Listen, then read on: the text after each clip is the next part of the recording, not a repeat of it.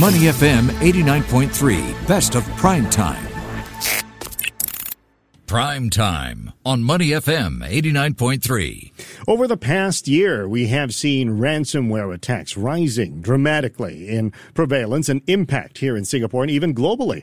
And according to the new Ensign Infosecurity Cyber Threat Landscape 2022 report, there is a 133%, wow, 133% increase in Singapore based companies being mentioned on ransomware leak sites. Now, the report found that the financial sector is the top target for ransomware attacks in Singapore, followed by the maritime and aviation industries. Threat actors are also forming partnerships to share their expertise. And of course, this is raising their chances of success and fueling the evolution of ransomware. So, as organizations become more exposed to the risk of ransomware and face increasingly severe repercussions, the pressure to give in and pay the ransom can become bigger for some companies. Let's find out more about this because Teo Xiang Zeng, the head of advisory at Ensign Infosecurity, is joining us on the phone lines right now. To find out more, Mr. Teo, why is ransomware one of the most catastrophic cyber incidents for organizations today? Good afternoon, and thank you for having me. Um, with regards to the question, I think uh, what we are seeing, as you've already mentioned, is the deliberate organization of these threat actors. Uh, all of them are specialists in their particular field. We have uh, broken them down into um, five key operators. We have the ransomware as a service operator that really maintains the platform. We have the ransomware operator that carries out the attack. Um, we have the malware exploit developer that actually develops the malicious code and um, exploits these vulnerabilities we have initial access uh, brokers, botnet operators that um, basically run the reconnaissance and identifies the targets. Uh, and we have the bulletproof host that uh, basically runs the platform as well as to host all the exfiltrated information. Um, when we look at that, um, ransomware has basically become more and more successful with their cyber attack. Uh, and this is mainly due to uh, increasing amounts of uh, payments that they have received that lead them towards this uh, level of organization and capability development. Um, we have also seen mature practices developing, um, and that really helps them in terms of building resilient operations, uh, regardless of disbanding and reorganization. Uh, and that's despite the fact that there are several counter actions uh, that were successful by law enforcement. Now, here's the thing several reports have said that organizations in Singapore are among the most targeted in the world. Why so, you think? Uh, I think you highlighted uh, in our report that uh, banking and finance, as well as the maritime and aviation sectors, uh, are the most targeted uh, sectors that we see in Singapore. Um, and one of the key reasons for banking and finance is really that's where the money is. When we look towards maritime and aviation, we need to think about uh, Singapore's uh, position in the global uh, supply chain. Uh, we are a regional transport and logistic hub, if not a global one. And they are these threat actors are basically going for the pain that will be caused when the supply chain is uh, disrupted. So, so that's where we are seeing um, some of the most important reasons why threat actors are targeting Singapore companies in these few sectors. Okay, Mr. Teo, this is the most important question. What should an organization do so that we don't fall, fall victim to ransomware attacks? I think, uh, as an executive advisor to leaders and executives of companies, um, I, I, typically recommend that the organization should bolster their readiness uh, in their ability to respond and recover to ransomware attacks. Um, these really includes reviewing their disaster recovery and business continuity plans, and to consider alternative modes of business. This is despite the fact that most businesses are digital in nature today. We are also advising that uh, organizations should conduct regular whole of organization simulation exercises such as tabletop exercises and war games to strengthen and validate the confidence in response and recovery and to discover areas for improvement. As a proactive and protective measure, uh, organizations can also adopt zero trust architecture principles across their uh, IT and operational technology environments, work on leveraging AI powered predictive cyber analytics, as well as behavioral based uh, detection models to be able to detect and stop advanced attacks before they uh, happen. And I think as a quick summary of the uh, acronyms I will just put forward is uh, be aware and prepare. In terms of awareness, really work towards uh, leveraging cyber threat intelligence for early warning indicator opportunities, um, leverage monitoring to understand your current state of affairs, and develop plans and exercise to build confidence in the organization, especially towards response and recovery. Studies do show here, though, that businesses tend to prioritize recovery rather than prevention. Mm. How do you think they can be encouraged to do the work that helps them in that area of prevention instead, or at the same time, I should say? So, so um, we are now, as an industry, advocating towards uh, um, assumed breach position, which basically means that uh, organizations should take the mindset that uh, they are already in some level exposed or compromised. And that's where there is that emphasis towards response and recovery to be able to manage some of the uh, impact that the business can face. In terms of preventive measures, I think uh, we have always seen uh, advocacy towards uh, what we call defense in depth, adding multiple layers of defenses to try and uh, restrict and limit the ability of access for the adversary.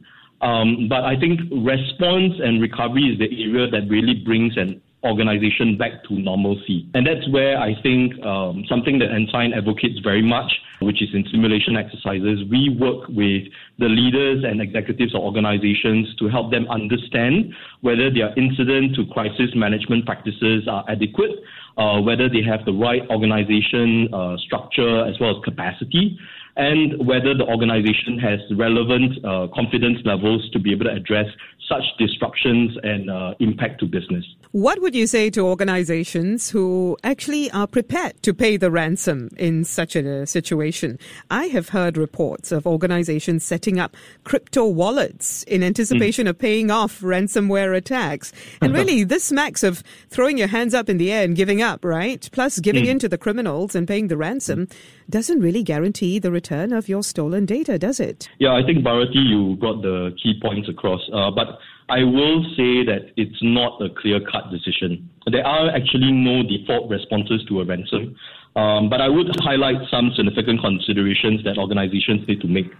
Uh, first and foremost, uh, there is the counterterrorism financing laws that exist, which have global implications and penalties if a threat group is associated with or supporting a sanctioned terrorist organization or persons, and uh, you as a victim happen to finance this particular organization. The second question that uh, organization needs to consider is uh, how does the cost of ransom compare against the loss of business? Um, as you highlighted, there are some conversations I have with my clients that say, you know, should I prepare uh, cryptocurrencies? Mm. Uh, just hedging it?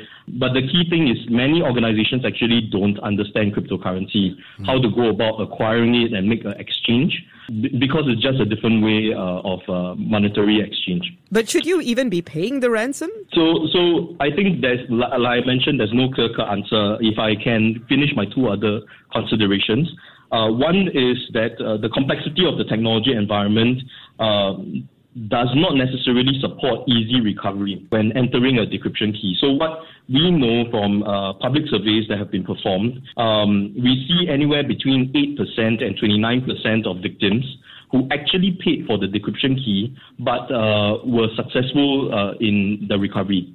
So, so in that sense, you have anywhere between 70% to 80%, sorry, 70 to 90% of uh, these organizations uh, as victims that paid and cannot recover their uh, data. So, so there is no guarantee over there, and uh, we just need to recognize that uh, b- digital businesses have very complex technology mm-hmm. environments that doesn't really support easy recovery just by entering a key. Uh, the last point that I will just make is whether there is a life or death dilemma uh, mm. in the nature of the business. Um, as we know, many victims that actually make payment uh, happen to be healthcare uh, related. Yeah. Uh, and that's really because they are pushed against the wall where they have to make a decision between life or death. And, and so that's um, something to really deeply consider. If there is no life or death question, and you are being held to ransom, what should you do in that case? It's already happened. You can't prevent it at that point. Like I mentioned earlier, I think what an organization can do within themselves mm. uh, is to really review and revise their disaster recovery plans, their business continuity plans, and right. actually go through the simulation exercises to understand whether are they familiar with those processes? Uh, do they feel confident enough to be able to carry them out when the the bad matters happen or the accident uh, incident happens? Um, the other aspect really is to consider building a panel of experts, for example, uh, Ensign uh, as a cybersecurity services provider, um, to be able to support them in incident response. Mm-hmm. Uh, and a vendor like that could basically support in the triage and investigation of the impact of the incident uh, and really follow through the, the, support of the organization in terms of what we call containment uh, and recovery uh, to be able to bring the business activities back to normalcy. Mr. Teo, why are they so good though? Why are they always ahead of well, agencies like yours? I, I think um, it's not necessarily a matter of who is ahead of the other. Uh, we need to understand the difference in positions that the defender versus the adversary actually has. The adversary really just needs to find one loophole to be able to enter, and you kind of. Can we do like a Bush doctrine and do a preemptive strike so that, you know, there's no adversary? I, I think uh, uh, as individual organizations, that kind of uh, decision is not something that is well resourced for them to carry out. Well, I think it is uh, for the defense companies. To, I mean, for, for cyber defense companies to do this, right? To offer this kind of solution. Mm. I, I, think uh, once it goes cross-territorial and there is a geopolitical mm. angle towards it, okay. it's more angled towards nations and their governments to be able to make such decisions. Um, individual organizations have been known, uh, if they support such activities, to go into sanction lists or go through uh, difficult business uh, operations. Um, so I, I, would say that uh, such decisions or actions are reserved for nations. Uh, and their governments to be able to mm. call. Preemptive strikes don't always work, and I think we've seen evidence of that as well in our history. But mm. ultimately, experts have said that these individuals, the ransomware attackers, often operate in countries with no extradition treaty, and this allows them to really operate with impunity. To what extent do you think something could be done in that arena to ensure that there are laws and protocols in place that could act as a real deterrent? Mm. I think if we just frame to what um, regular businesses can actually do um, is to consider whether uh, ransom payments is actually part of your strategy or decision matrix. Um, I, I, will say that uh, unfortunately, if we recall, there was a general insurer that made a decision um, not to fund ransom payments for their subscribers. Uh, and then subsequently, in a couple of weeks, they were uh, suffering an, another attack, a ransomware attack uh, from such perpetrators. Um, so it's not a very clear cut uh, angle towards uh, whether you should do something or otherwise. But I think uh, stopping the supply chain, uh, and that's where the cryptocurrencies uh, and the ransomware payments do some part. The only problem is that uh, as an individual business, you are just thinking for yourself. Um, the ecosystem effects really need a larger consensus and effort uh, to be able to lead to a meaningful outcome and impact. All right. Thank you very much, Mr. Teo Xiang Zeng, Head of Advisory at Ensign Info Security, joining us here on Primetime. To listen to more great interviews, download our podcasts at moneyfm893.sg or download our audio app. That's A W E D I O. Available on Google Play or the App Store.